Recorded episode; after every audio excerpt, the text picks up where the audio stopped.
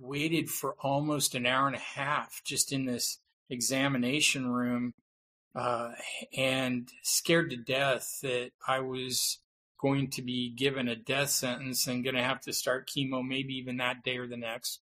And he said, I don't, I don't know how to tell you this. Well, I'd heard doctors say that several times in the last five to seven years. Usually it was absolutely horrible news. And so I immediately gasped and he looked up at me. He said, Oh, no, Dean, I'm sorry. I didn't mean to scare you. I don't know how to tell you this, but I can't find any hint of the leukemia at all. And in my 30 years, I've never seen this happen. And if I hadn't diagnosed you myself, I would have thought you'd been misdiagnosed. Uh, the leukemia was gone because of this one. We had a remarkable guest on this week called Dean Hall. Dean went from working 100 hour weeks as a licensed therapist and coach to receiving a two to six week diagnosis to live. Our conversation with Dean documents his journey through his leukemia diagnosis, his lymphoma diagnosis, bouts of pneumonia and viral meningitis, and to top that off, the grief of losing his first wife to brain cancer. What got him through? He credits having a purpose. That purpose, seeing his then 14 year old daughter grow up with a father. He was committed to doing anything to fulfill that role. With Dean, we discussed the power of the cold water, his radical remission from cancer, the power of visualization, and how we can let go of overwhelming emotions. As Albert Einstein once said, there are two ways to live your life as if nothing is a miracle, or as if everything is a miracle. Dean's approach to life very much falls in the latter camp. I hope you enjoyed this conversation as much as Eloise and I did putting it together. With that, here is my conversation with Dean Hall. Set the set the stage for the listener who you know hasn't heard of Dean Hall yet.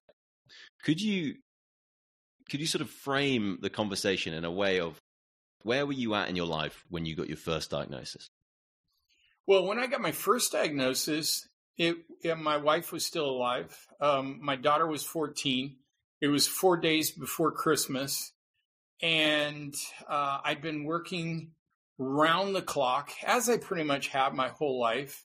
Uh, there is one benefit to being very ADHD. He's got a lot of energy and a lot of enthusiasm usually. And I had a really good friend who uh, was a doctor, and we'd worked together for years. And he said, Dean, your blood test came back bad. Um, you've got leukemia and you have features of both chronic and acute. We've never seen anything like that. I'm on the KU Board of Medicine. I've made some calls out to some world best oncologists. They'd never seen anything like it. Uh, one of them that I asked, he's like, if this doesn't change, you got about two to six weeks to live.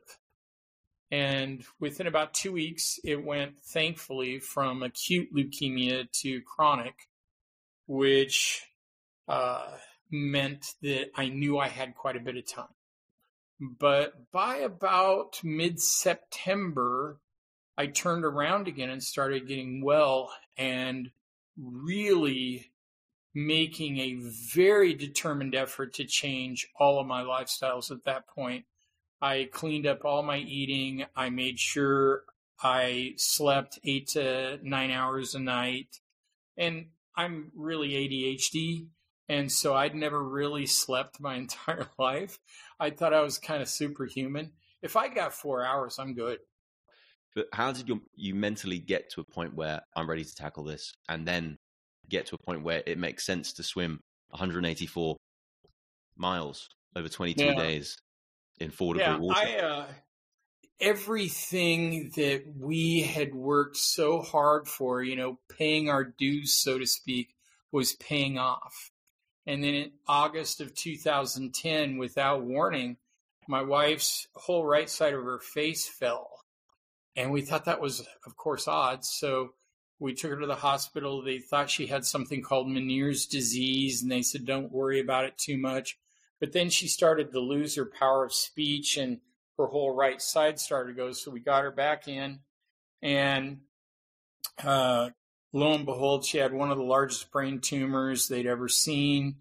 Uh, it was back down behind her brain stem with all sorts of fingers that went out in through her brain, and it was inoperable. And 52 days later, she was dead. 15 days before our 30th anniversary, and everything I'd been working for for 20 years was finally paying off. And when she died, I realized it really wasn't even for me. It was for her.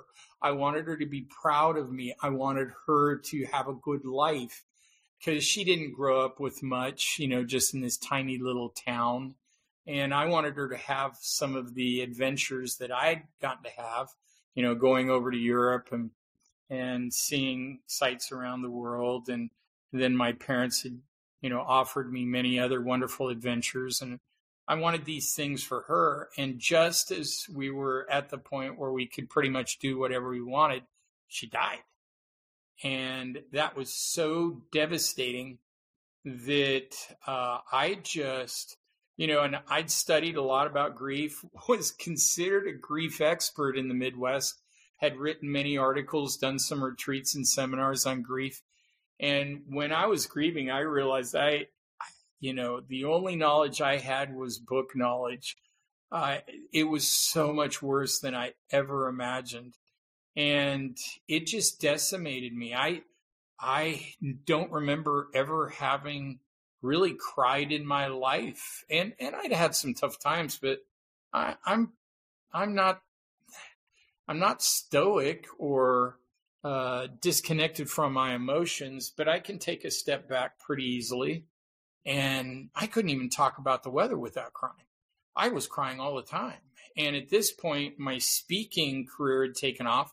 I had to cancel everything because I couldn't even introduce myself without crying. It was that bad. I just felt devastated because I'd grown up here in Portland, Oregon, the son of two mountain climbers, and had gone back to play football in Kansas and met this cute little Kansas farm girl and put myself virtually in exile for love because uh, the area I grew up in is very mountainous, um, uh, very wild and free, lots of rivers, lots of lakes.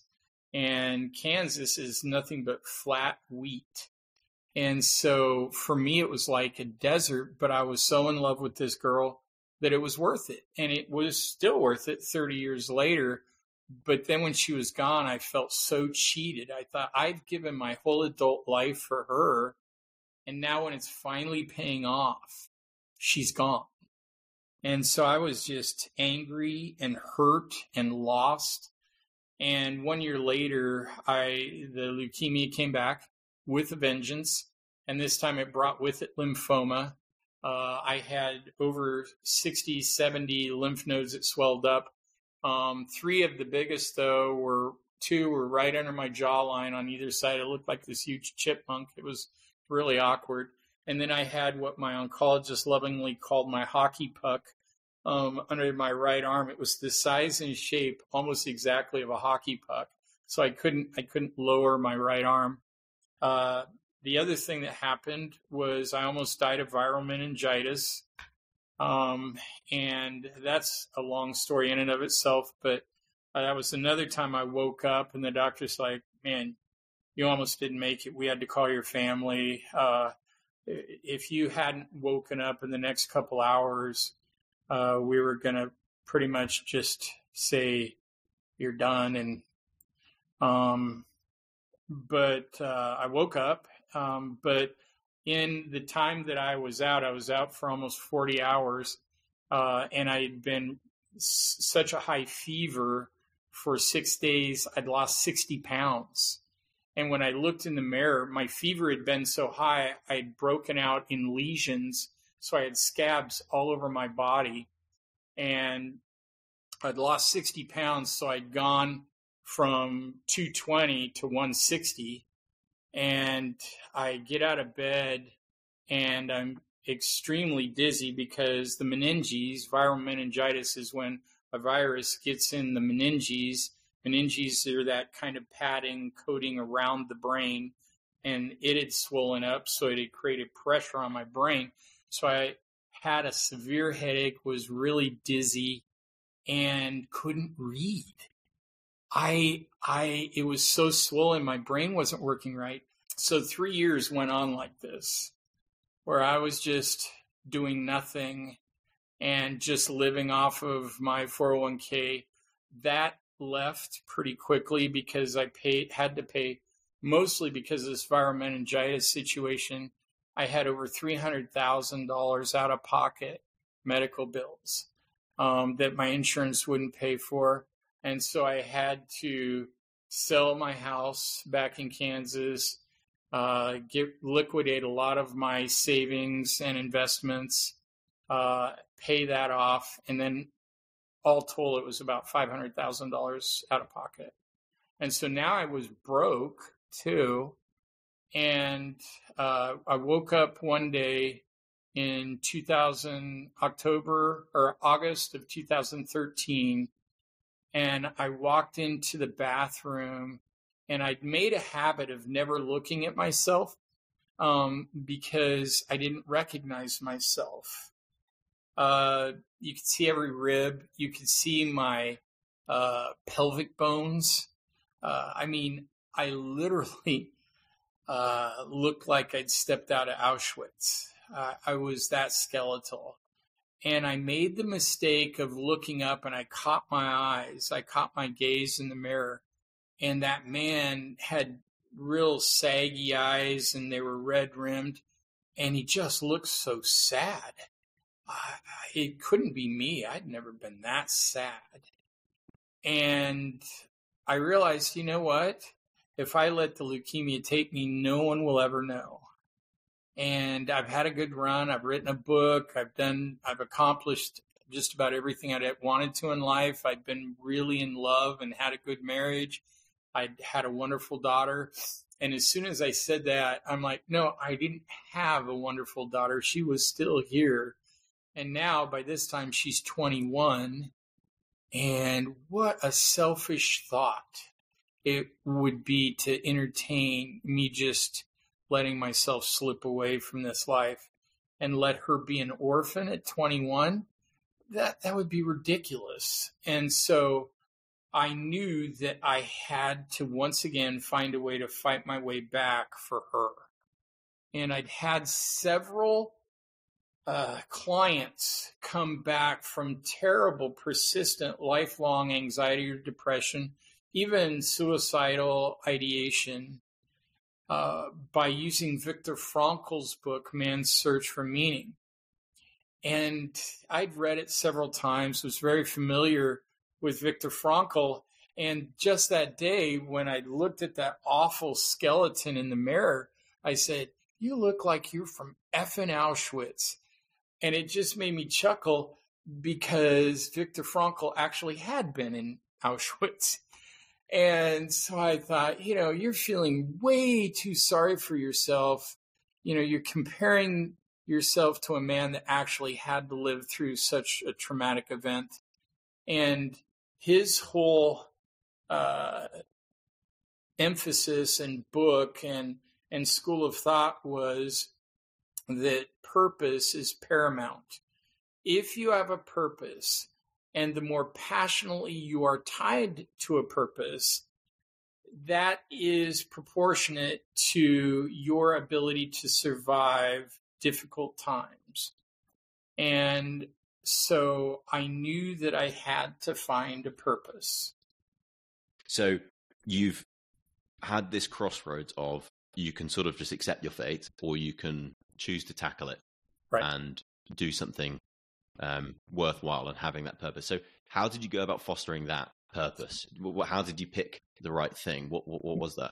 Well, around 2000, the research came out that the brain, by its very nature, can't ignore a question. You ask a question, your brain will continue to work on it until it answers it. Everybody knows this for trivia or a forgotten name. You know, you'll you'll not be able to remember somebody's name, and an hour or two later, you'll be uh, talking to someone else or maybe brushing your teeth that night, and all of a sudden, bing, there it is. What a lot of people don't know is you can use that same mechanism for the largest, deepest, most important questions in your life. And if you really do the math, I mean, I don't know how far you want to dive into this, but one of the things I had learned way before all of my troubles is that I have to be very, very diligent and very clear on what I'm asking myself all day long. If the brain has to answer every question, we better be really good at asking good questions because if you do the math, your life is as ha- ha- happy and healthy as your questions are. So I decided to several times a day and then during meditation, just really become very heart centered, almost prayerful, if you will, and with my whole heart say, What am I supposed to do? What would be the best way to spend my life now? And I just concentrate on it with all my might and then let it go. I'd spend about two or three minutes, about five times a day doing that. And then I'd usually meditate to start the day and to end the day uh, especially to end the day. I'd spend an hour or more. And during that time, I just repetitively, almost like Tibetan mantra, I'd, I'd say it over and over again. What is my purpose? What would be the best way to spend my life? And I thought the longest before that that I'd ever had to wait was about four or five days. And about four or five weeks later, I was still getting nothing. And one day I got really frustrated and I thought, you know what? Um, if I'm just waiting for God or the universe to answer me, I've been living here for six months and I haven't unpacked anything. My my duplex looked like uh, some kind of frat house that 20 year olds lived in. I hadn't even put a bed together. I was living, I was, I hate to admit it, but as a 50 year old sick man, I was just laying on a mattress on the floor. I hadn't even unpacked my boxes. So I thought, you know what? Maybe you could be a responsible adult and put a bed together and unpack the boxes. And so I started unpacking. And one of the first boxes I opened, my mother had taken some of my childhood things that she wanted me to have and wanted to get out of her house. And one of them was a journal I'd been forced to keep by my teacher when I was 11 years old.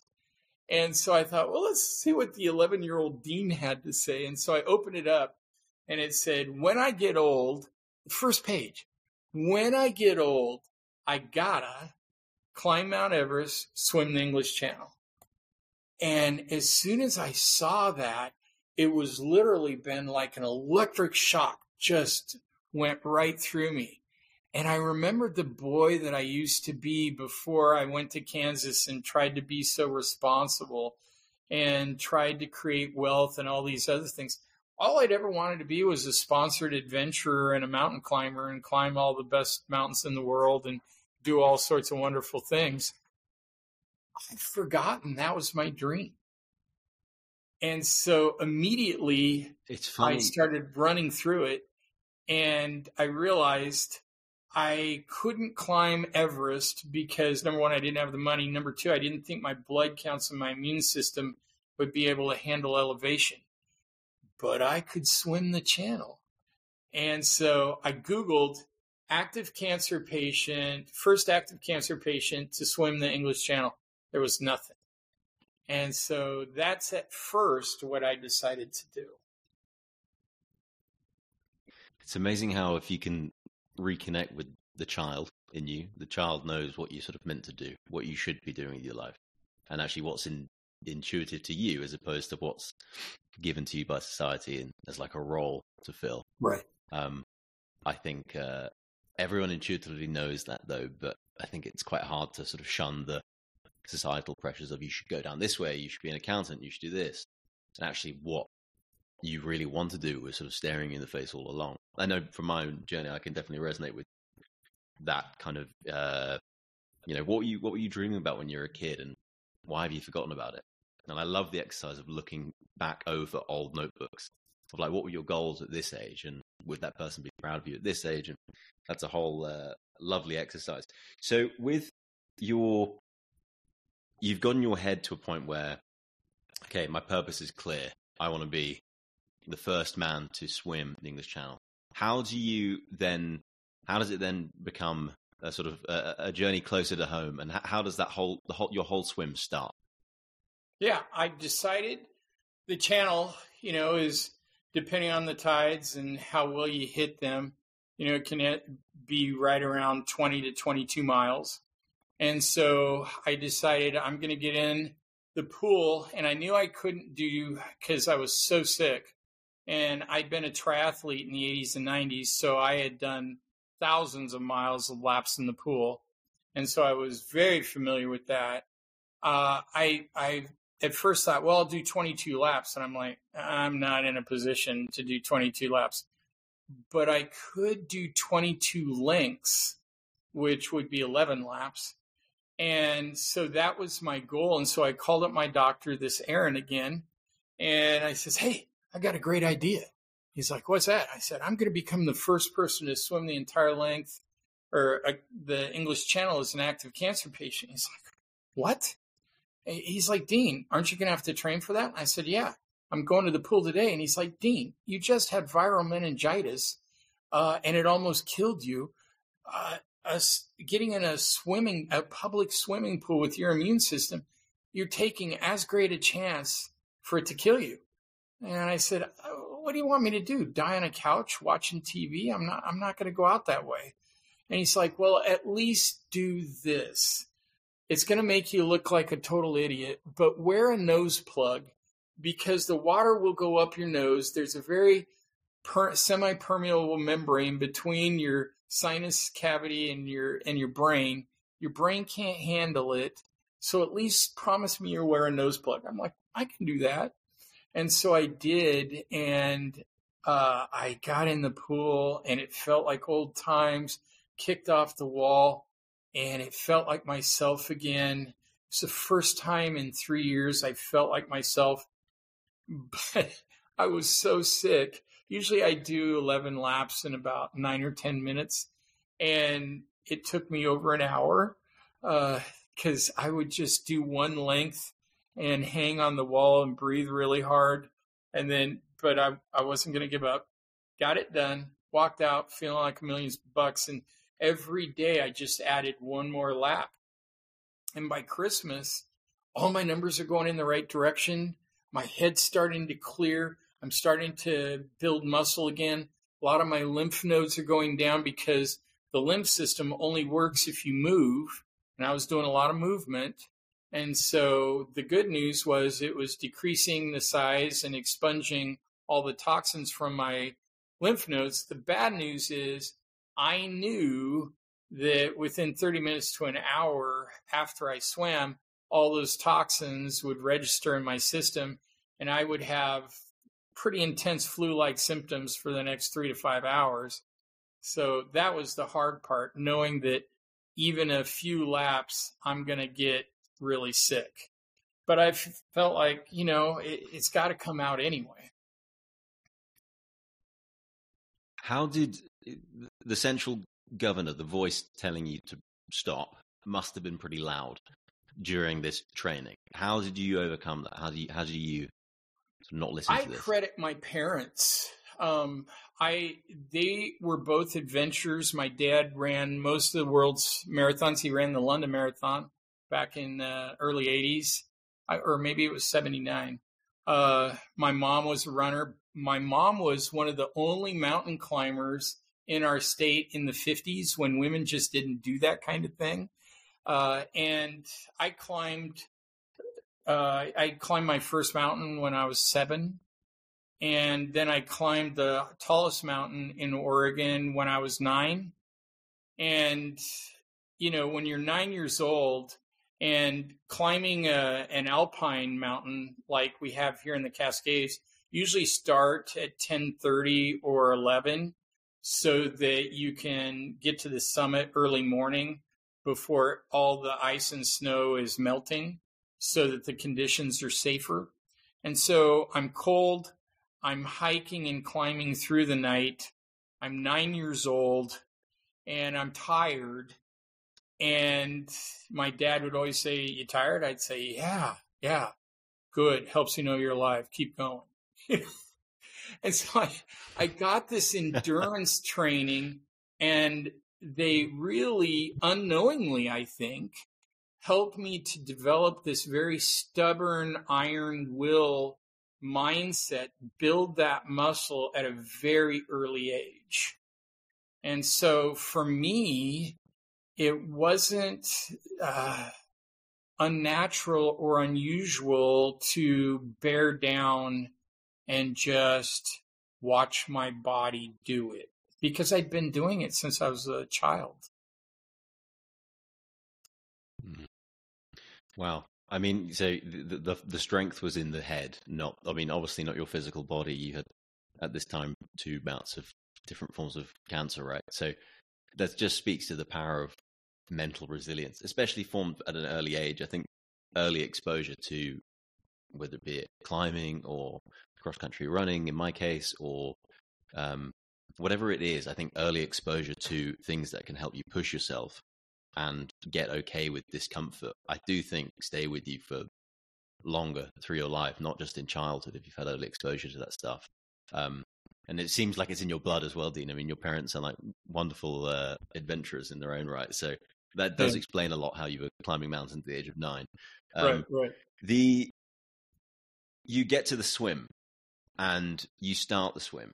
How mentally, how do you cope? Because you're physically, you can't be in a good place, but mentally, it sounds like you're pretty strong willed and ready to give it your best effort. Did you, I mean, what did you think going in? Did you completely optimistic this would be fine or where was your head at no, at the start I, of the swim? I, um, I didn't know that, uh, I'd lived through it.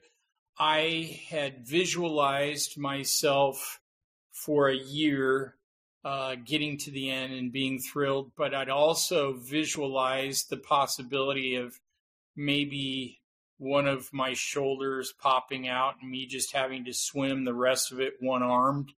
Uh, but I was determined that come hell or high water, I was going to swim this thing, even if I just had to float and let the current drag me. I was not going to stop. And then, as a spiritual discipline, and I didn't tell anyone this, one of the things I just hate, Ben, is I'll watch these documentaries on ultra endurance athletes and they'll complain the whole time or they'll cry and scream because they're sad because they're so tired or they're hurting. And I'm like, that's dramatic. You signed up for it. Nobody's making you do this. So, as a spiritual discipline, I promised myself no matter how bad it got, I would not complain one time. And thankfully, I was able to accomplish that. Of course, I didn't tell anyone, but it shocked everyone, especially my dad, because uh, the first 16 days, the water was around 42 degrees Fahrenheit. And so I was going into thrombosis or what we call deep core throttle, uh, hypothermia, about every 45 minutes. Uh, I would start to get really slow. My speech would start to slur. But the thing that helped me to know I needed to get out is I could feel my internal organs start to bang and shudder against my rib cage. And that's when you know it's starting to get pretty serious. And so after 45 minutes of swimming in this desperately cold water, I'd have to get on the riverbank and do jumping jacks and run in place and do burpees until I'd warmed up. Then I'd eat a little bit and I'd get back in and do it again. At this time, I was going to a world class oncologist and he thought it would probably kill me. I didn't think it would kill me, but I thought it would greatly compromise my health. And so we had chemo and radiation scheduled for right after the swim. And uh, that's when I got through the swim, had this wonderful 22 days in the water. Uh, I didn't know anything about something called the Blue Mind. Uh, it's from Wallace J. Nichols. He's a marine biologist.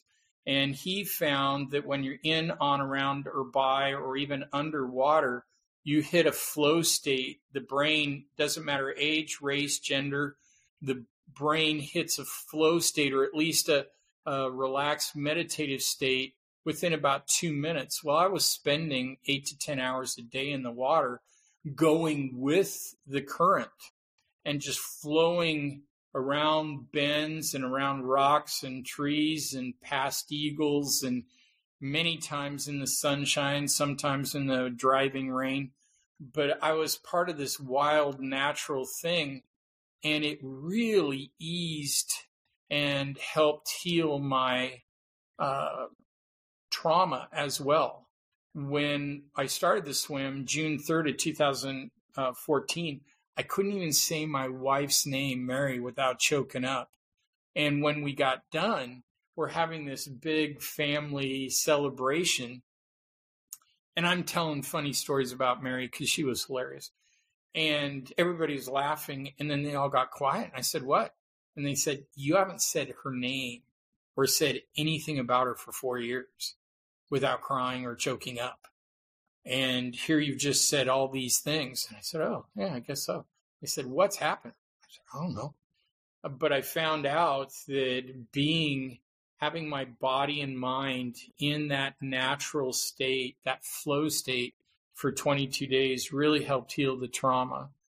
Plus, the cold water, you know, as you know, cold water immersion, that hypothermic state you get massive dumps of serotonin and dopamine and norepinephrine and oxytocin.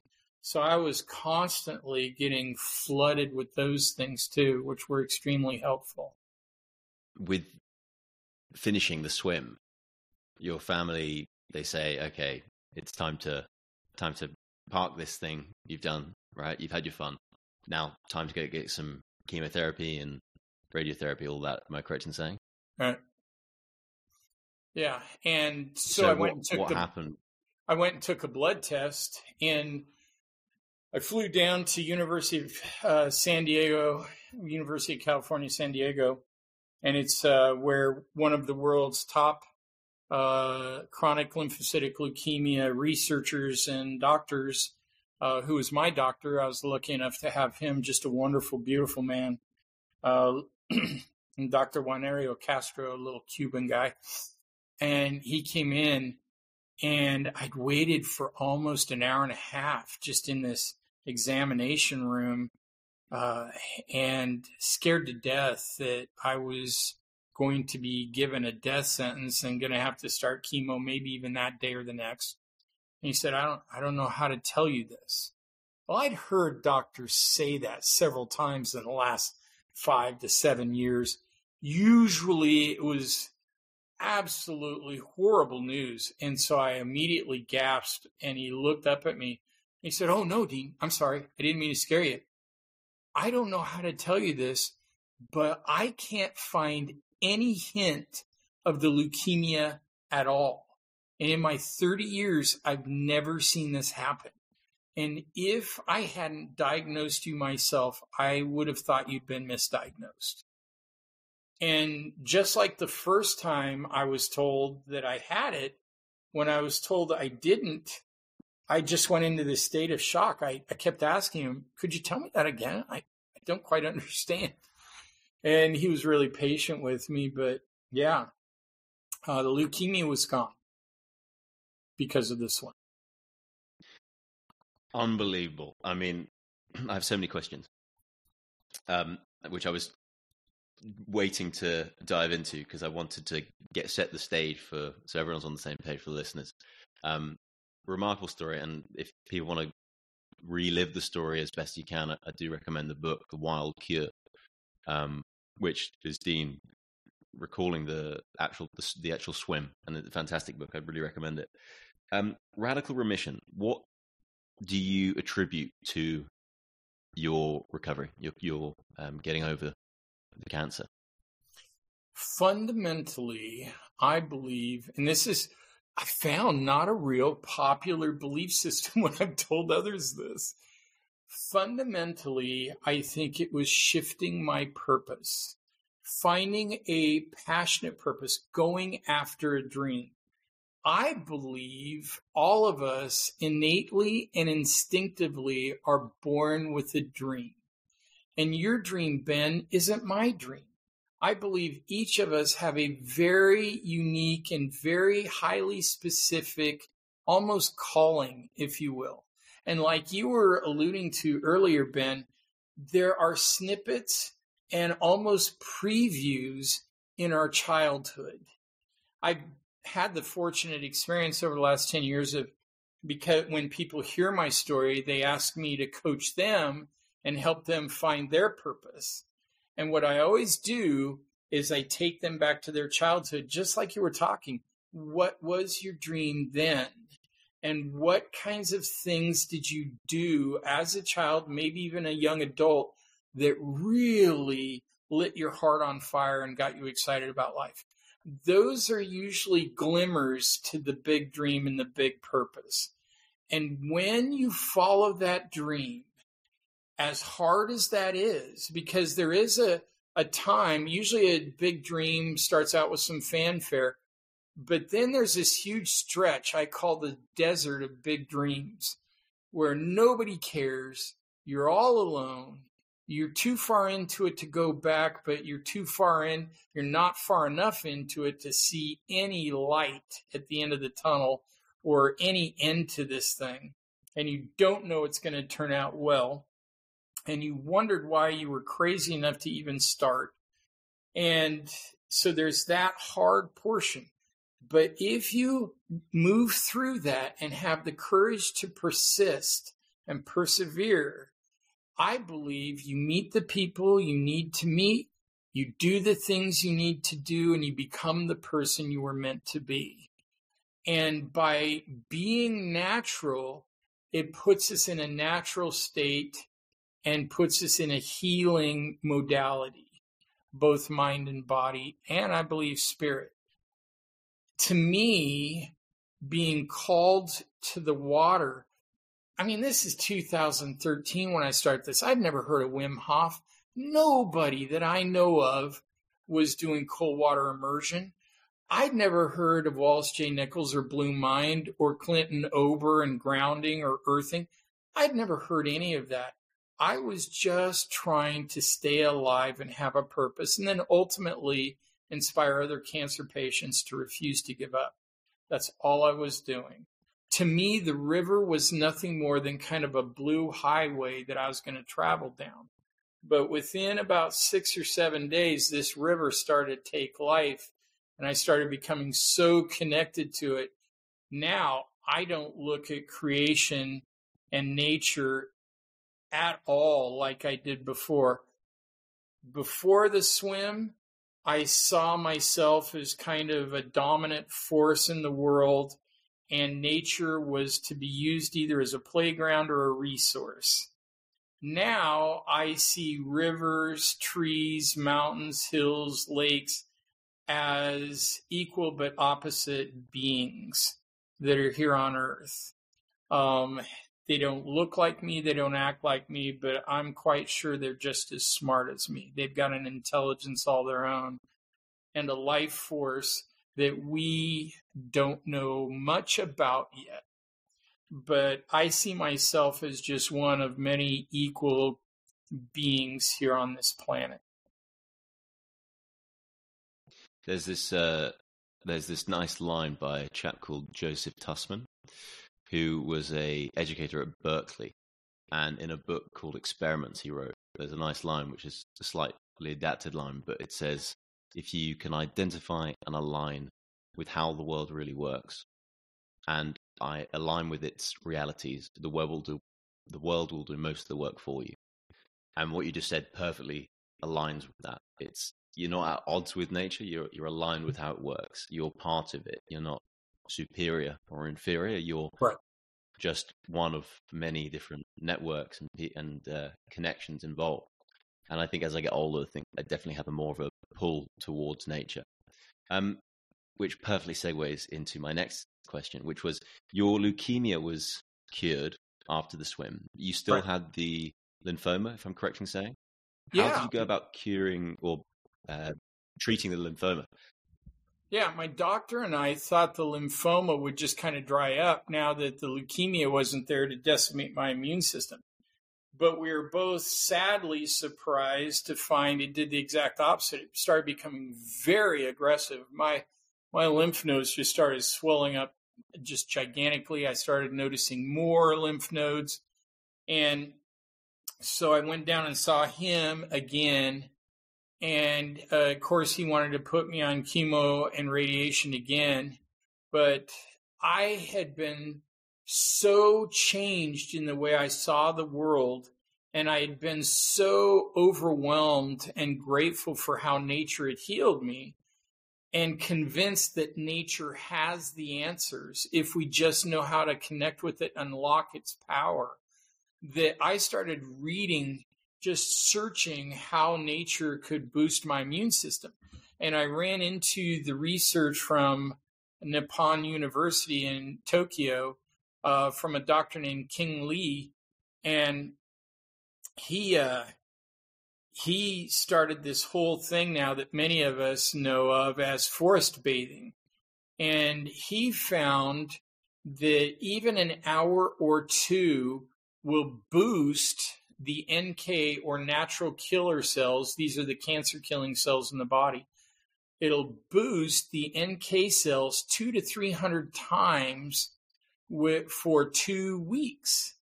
Just an hour in a forest. If you're breathing in, especially conifer forest, pine or fir forest, you're breathing in something called phytoncides. These are natural essential oils that are emitted from trees that are largely imperceptible, but boost the immune system in gigantic ways. And so I'd gotten really excited about this. So I went down and he's like, Dean, we got to start chemo and radiation. I said, Well, do we have to? Because I'd like to try one more thing. He just kind of rolled his eyes like, um, here we go again. He's like, Are you swimming another river? And I said, Well, no, not right away. But what I'd like to do, I've read about this thing called forest bathing. Have you read about it? And he's like, yeah. He's like, their research is inconclusive. And I'm like, it doesn't look inconclusive. And I live really close to this gigantic, wonderful, very wild forest, only about 45 minutes away. What I'd like to do is the research, and I, I printed it out. I said, it says that it boosts the NK cells if you're only out an hour or two. What I'm going to do is I'm going to backpack in every Thursday night after work, stay out all night, and then all day Friday, come back in Friday night. And it says it boosts it for two weeks. So if I do it every week, you know, I'm not a mathematician, but that should become exponential and pretty soon I'm I'm healed. He's like, oh my gosh. He's like, well, it's a lot more complicated than that. I said, I'm sure it is. I, I, he said, "Well, I'll. How long do you want to do this experiment?" I said, "Could we give it six months?" And he said, "Yes." But I'd like you to take more frequent blood tests. And I said, I'll do that. I can do that. And he said, and if it gets to this level, you'll do chemo and radiation. I said, yeah, I will. Well, I started doing this, and within only weeks, uh, my blood count started going massively in the right direction. And the other thing I learned is I would walk down the same path and then I found a spot way in an old growth forest, way off about half a mile to a mile off the path, where the trees did what I call haven't seen humans for a long time. And I'd take my backpacking hammock out there and just sling it a cup around a couple of these gigantic cedar trees and just sit and breathe and what I found being so isolated and so alone in the forest, all of a sudden my body started to decompress and I really started to give myself over to the grief and allow myself to cry, not just try to clamp down and hold it in and be a man, so to speak. And so I would many times fall asleep at about 10 or 11 at night, wake up about 1 just crying but rather than try to stop it, just allow myself to cry till two or three or four, fall back to sleep, sleep till sunrise, watch the sun come up over the mountains. And then at about 9 or 10 a.m., I would get into a glacier fed stream only about a mile and a half from the original glacier. So I'm getting all of these ancient minerals uh, coming through this this water, and it was extremely cold because it's right out of a glacier. And I would walk out of there feeling like a million bucks. And I started that May of 2015. All my numbers kept going in the right direction. By March of 2016, my lymphoma was gone.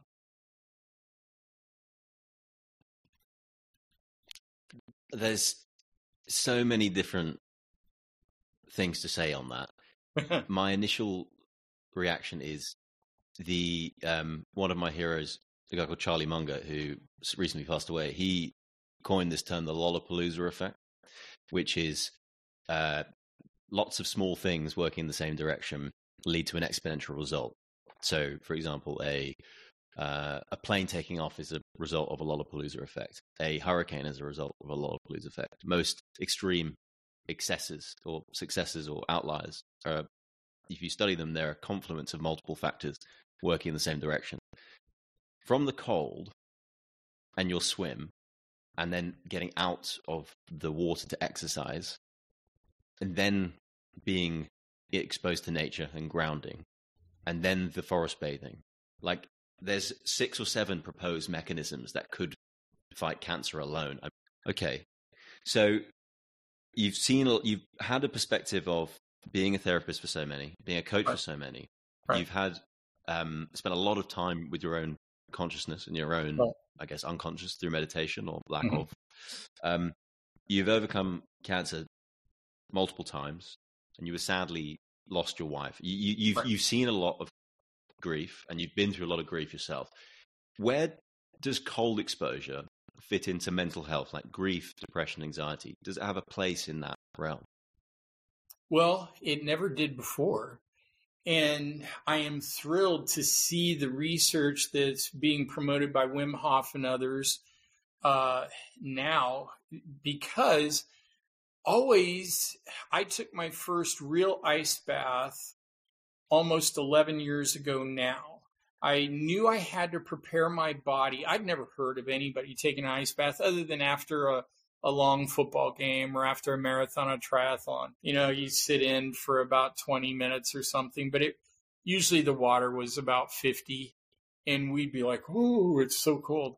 And uh, I'd never really seen or heard of anybody doing it, but I knew the Willamette is largely a snowmelt river, and I knew it was going to be cold. And so I wanted to slowly acclimatize my body to it because I'm still sick. I, I knew that it was going to be quite a test. And so January of 2013, I got in my first ice bath. And I it was only about 42 degrees, but it felt like I was, you know, getting in 20 or something. And because it felt shockingly bone breakingly cold. And I stayed for about two minutes. And when I got out, I was shocked to find, I'm sorry, it was January 2014. I was shocked to find that uh, I called it my thousand pounds. Ever since my wife was diagnosed, my heart was heavy. I felt like I had a thousand pounds resting on my chest. I just couldn't breathe. And when I talked to my father and my best friend, the ones that I'd let them see the interior of my life and what was actually going on, they knew when I referred to my thousand pounds, it was this terrible torment that I was holding. Well, I got out. I thought something's different. What's going on? my thousand pounds is gone. I, I can't feel it.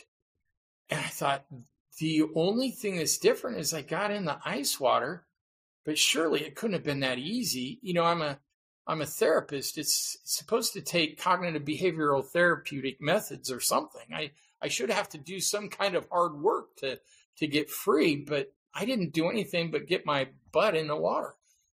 And so I waited about two or three hours later, it started to sink back in, started to feel it again. So I thought, could it be that easy? So I got back in the ice bath boom, gone again.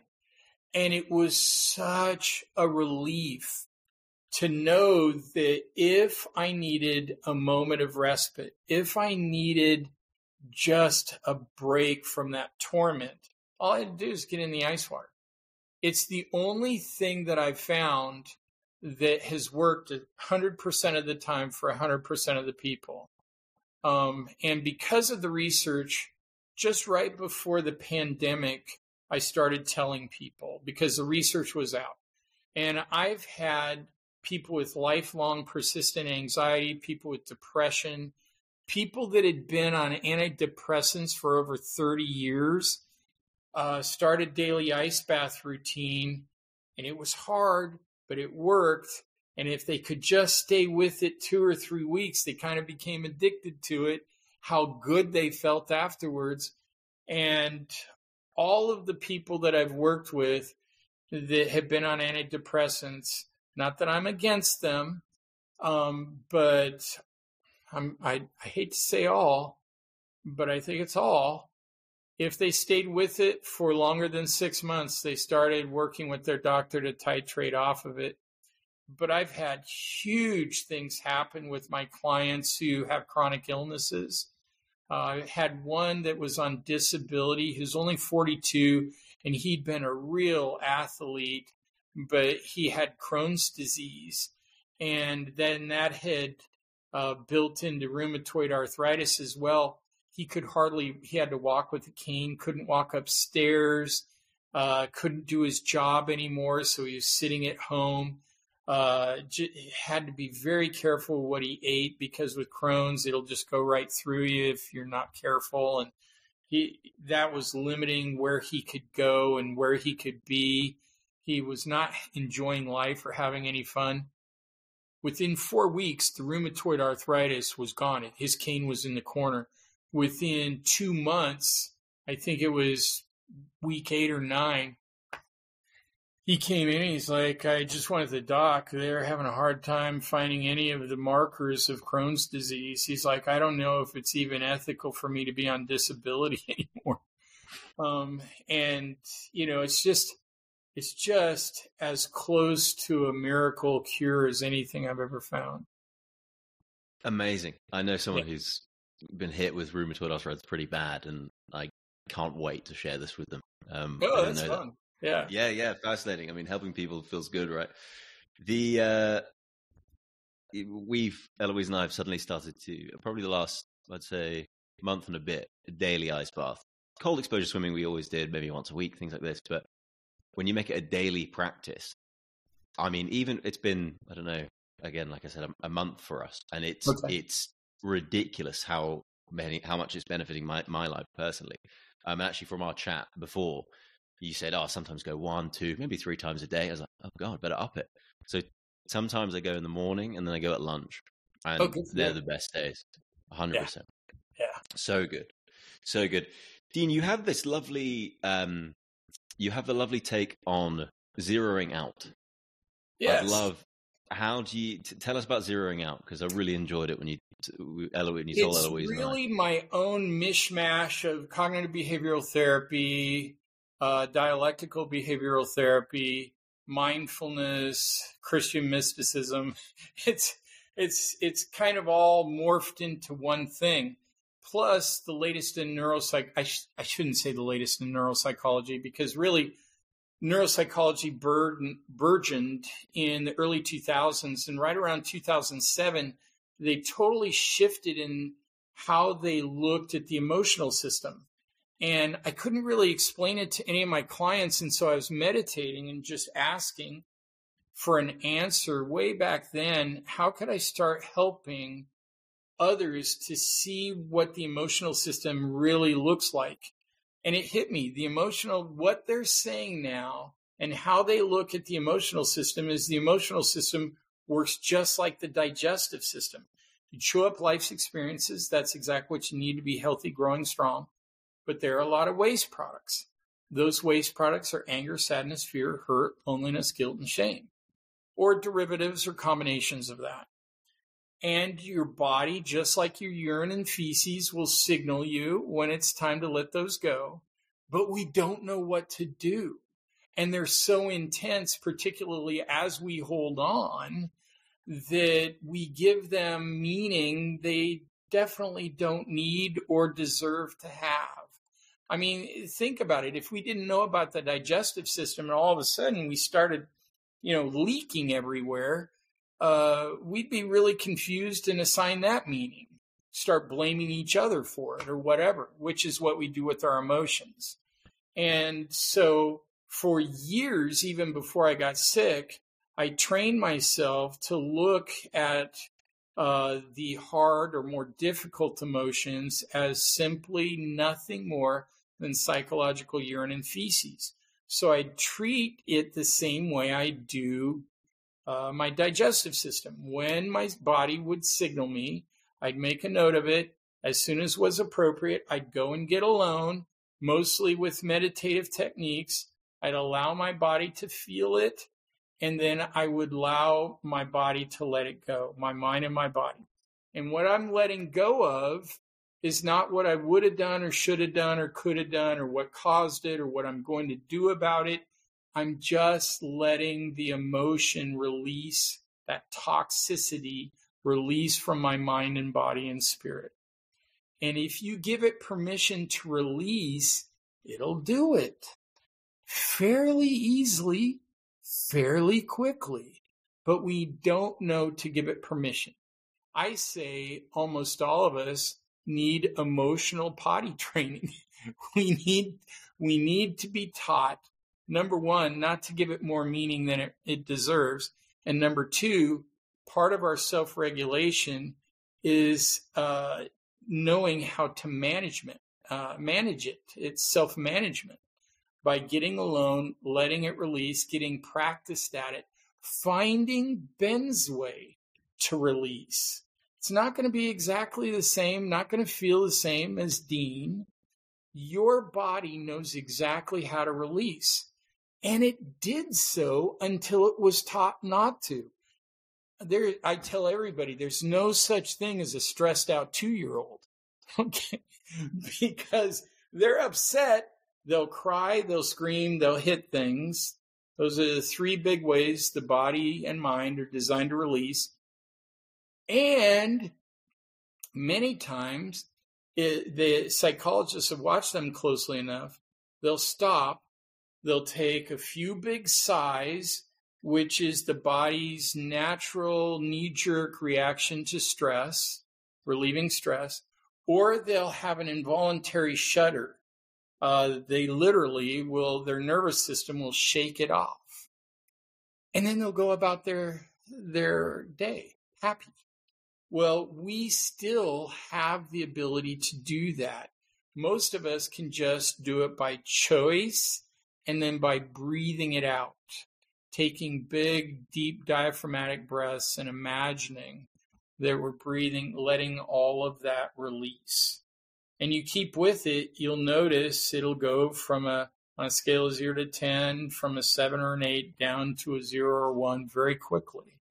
And so in 2013, when I decided I needed to live and I was having very disordered sleep, knowing what I know about the unconscious mind, I was having three to five nightmares a night. Well, that's disordered sleep the one of the main theories as to why we dream is it's our unconscious mind trying to resolve the most intense emotion we had that day. Well, I mean, it doesn't take a brilliant chemist to figure out if you take nothing into sleep, the brain has nothing negative to focus on. If you take a lot of negative things into sleep, it will focus on it and what, where, whatever we focus on grows.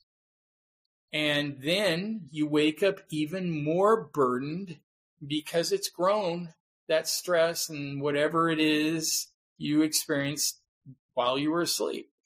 And I believe most of us are living lives of quiet desperation where we're dragging not years, but decades of junk, heartache, discouragement, despair, torment into our day and then wondering why we're not functioning or well or very successful or very energetic or very happy or very healthy. Well, I mean, you wouldn't. And so I made an absolute commitment, just like brushing my teeth at night. I'm going to brush my heart and mind clean. I'm going to, before I allow myself to go to sleep, I'm going to review my day just that day. I'm not going to even go farther past than just the day because when I, I don't want to be vulgar on your podcast, but when I pee, I'm not peeing from weeks ago. I'm just peeing from what what I've ingested probably the last 24 hours. And so I stay that way with my emotions. I think about my day, I watch my body, notice if it tightens up. If it tightens up, I ask my body, what's the emotion that's causing this restriction, this tension? It'll tell me. And then I'll be like, oh, yeah, I talked to this guy and he was really angry and and so then rather than let go of what I'm going to do for that situation, I just let go of the feeling. And I keep doing that until I can get through my whole day and there's just nothing. And on the odd day that I've got what I call a sticky emotion, I'll keep a journal by my bedside and make make a, a bargain with my subconscious. If my body's just not letting it go, I'll write down the emotion. I'll say, okay, it's written down. I'll pick it back up at 8 a.m. I'll deal with it then. Will you let it go? And it always says yes. Um, sometimes like, well, are you sure? And I'm like, yeah, I wrote it down. and so, and by zeroing out Ben, uh, almost immediately I went from three to five nightmares a night to one, sometimes two. Within about uh, two weeks, I woke up happy, which really confused me because I had no right to be happy. My life was in turmoil. Um, within about uh, two or three months, I was standing in a grocery store and there were about 60 of us or so waiting. And I looked around and caught the eye of some four or five year olds, and we were making faces at each other, having a lot of fun. And then I realized, oh, the reason they picked me is I'm the only adult here that's alive.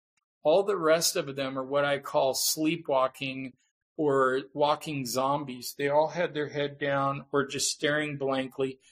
None of them were there. And I think it's because they were carrying too much into their day. And then two or three years after I started doing this, um, my coworkers and my family started complaining that I'm annoyingly happy all the time. Um, I'm like, well, you know, if if you're gonna gripe about something, go ahead and gripe about that. Uh, and I, as I've taken people through that process of learning their way of zeroing out, um, it, it, falls about the same uh, calendar event. Uh, within about two or three days, they wake up happy, um, sometimes two weeks. Uh, within about two months, they start noticing they're awake and alive and have energy, but most people around them don't. And within about two or three years, they start having people around them complain that they're annoyingly happy. Yeah. Nice goal to have. Yeah. Very nice is. to have. It, it is. is. What what questions would you give to people who want to start their own process of zeroing out and try and figure out what that practice looks like for them? Yeah. Um, the first thing they need to do is uh, there, there are basically four steps. Uh, the first one is feeling. A lot of people want release, but they don't want to have to feel their feelings. Well, that's as silly as trying to go to the bathroom before your bladder has signaled to you. No, you never do that. You wait till you're till you're feeling it in your bladder. Um, and so, what you want to do is stimulate that body's response by allowing yourself to feel. And so, if you know that it something happened, but you've kind of stuffed it, I have people welcome it until they're up to about a six so that they're really feeling it and that body's ready to release. Then it opens that unlocking mechanism um, that won't open if you're not really feeling. Uh, you got to feel and release. That's the human way. And the release doesn't happen unless you feel first. And that takes a bit of courage, especially at first. Once you learn, though, uh, you don't even think about it.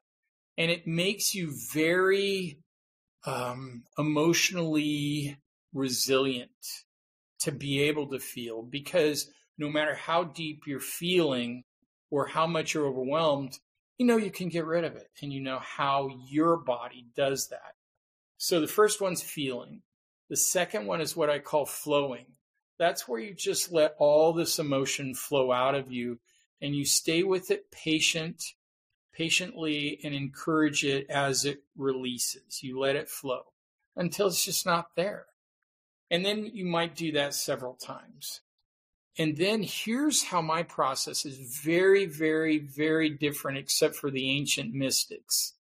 And that I believe when we release, we create a vacuum. Nature abhors a vacuum. And I only learned this by being out in nature so much of my life. And so I think a lot of people that have great anxiety, they might feel a bit of release, but then they don't fill that spot with anything. And so all that anxiety sweeps right back in, maybe even more so.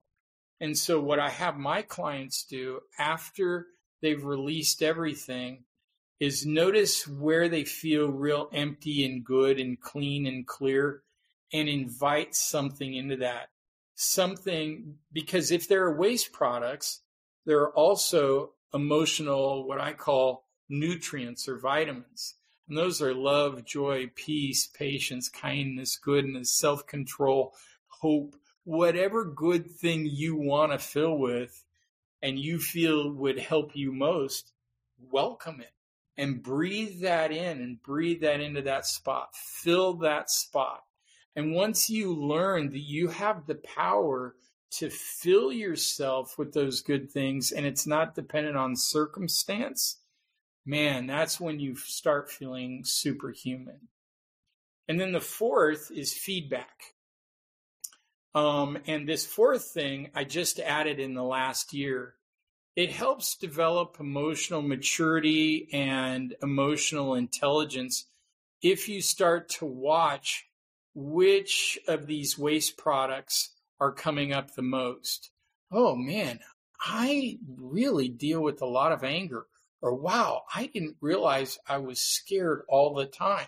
And then you start asking yourself, what am I thinking or how, what kinds of questions am I asking myself that makes it, makes me stay there? Or even better yet, what is life and this constant waste product encouraging me to learn? Where do I got to get and what do I have to leap to in order to not deal with this all the time? What is this teaching me? And so the fourth one's feedback. So it's feeling, flowing, filling, feedback. Um, that's my zeroing out process. Well, I'm pleased I asked, and thanks for thanks for giving us a sneak peek. It's it's really interesting. A little bit of a rant there. no, rant tangent. They're welcome here. This is this is the place. The um, there's a a line again. You just you're talking. I'm just things popping in my head, and the line goes from a book called Power versus Force by David mm-hmm. Hawkins. Mm-hmm. Have, you, have you heard of it? Yeah, yeah. When yeah. the it, it's a lovely book, great book, and I think you embody a lot of uh, what's said in that book in, oh. in a oh. favorable way, in a nice way. Wow. Um, well, but you. it says uh, when the inner work is great, the outer work is never small, and you're someone who's done so much inner work a lot by your own volition, it seems, but also by circumstance and sort of necessity. Right. Um, so I think you're uniquely qualified to be in a place to um, give a lot of like share your wisdom essentially, and I think it's um, it's a wonderful thing to be able to do. Um, Dean, with the we mentioned grounding a little bit, and I, I, mm-hmm. I wanted to touch on this because I think in 2015, 2014, if you spoke about grounding to your average person who's kind of interested in the health, they would have they would have shunned it. They'd be like, "That's okay, go hug a tree." All this. The science has caught up with grounding, and actually, it's sort of quite hard to ignore. And I think that's the sort of trend with a lot of the ancestral wisdom that the science has caught up and is actually justifying. Okay, here's a scientist, credible academic, is saying why and giving you a clear why to do it. And I think a lot of things you've touched on today are sort of at the forefront of that. I know you mentioned elements of earth, fire, wind, and water. Could you just touch to that ancestral wisdom of like where do you think that's going? I know you mentioned cold. If you talk to grounding and just some of the the highlights there would be really beneficial. Yeah, I again the way we are taught to look at ourselves as um, lords of the universe and um, the captains of creation is just monumentally flawed. Uh, it's so egotistical and egocentric, it's ridiculous. And it's one part of our culture that makes me blanch a bit uh, because you look at the indigenous folks, and even when our cultures were indigenous, they were very, very nature centered. And uh, they watched the seasons and they watched the stars and other um, living entities on earth had an equality to them. And they didn't look at nature as a playground because they were still doing a lot of their whatever they had to do just to survive and they didn't look at as, as ju- look at it as just a resource. Well, I'm going to take, take, take. No, they they tried to live in harmony, and they saw wisdom in trees and gave trees an equal um, position in the circle and cycle of creation and of nature. And I think the more we study the more we realize that we are all connected as humans with not only each other, but other biological forms. We are all connected biologically. And then we are all connected with anything on earth chemically. I mean, the old ashes to ashes, dust to dust. Uh, what we don't realize is we are animated lumps of clay. We are made from the matter of earth, and yet we try to think of ourselves as something separate from it because we've been taught to, but we're not.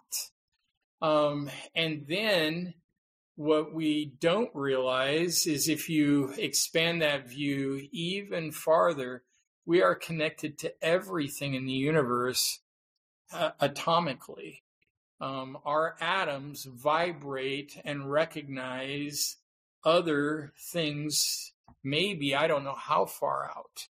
Um, one of my favorite studies that was done about 10 years ago is they were uh, studying people's brainwaves and they noticed some odd blips and they couldn't make sense of it.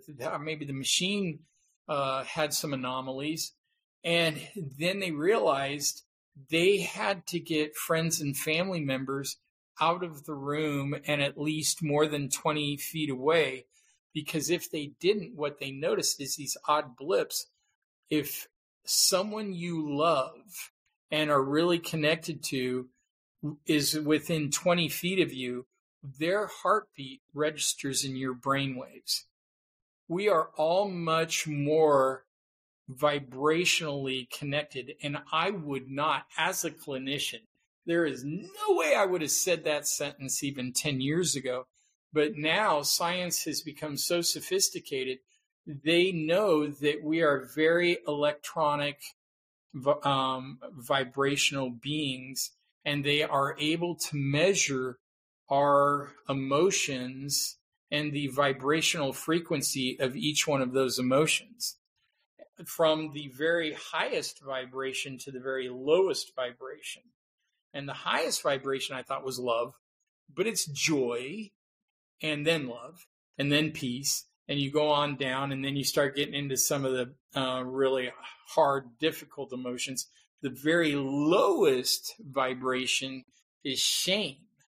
And sadly, a lot of the uh, religious organizations fuel shame. Uh, there's a lot of shoulds and a lot of those kinds of things happening that don't need to happen and fueling that lowest vibrational frequency.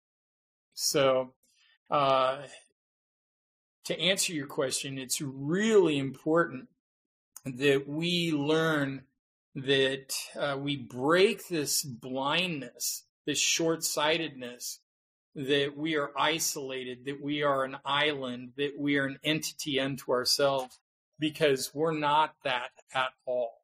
We are exact opposite. We are connected to everyone and everything much more deeply than we would ever realize. The uh, amazing um, amazing book, Power versus Force, is a book I first read and thought this is probably one of the worst books I've ever read in my life. I was like, this is complete mumbo jumbo. I don't yeah. get it. I don't want to get it. It's next. And I reread it beginning of 2021, first time 2017. Then I reread it beginning 21 for some reason. Just kind of picked it up on the bookshelf. Thought, oh, I'll try this again. And it was one of the most profound books I've ever read in my life. And wow. I think, and I think it, it, it is consistent with what you would you were you were talking about. Um, um, the last question for you, which is our favorite here: What is the kindest thing anyone's ever done for you? That's a great question because I've had so many wonderful acts of kindness. Uh, one of the kindest things, I was just thinking about this. Uh, one of the most brilliant men I know and he'd blanch at me saying that, is a fifth generation Oregonian. Uh, he's the head of the environmental group called Willamette River Keepers.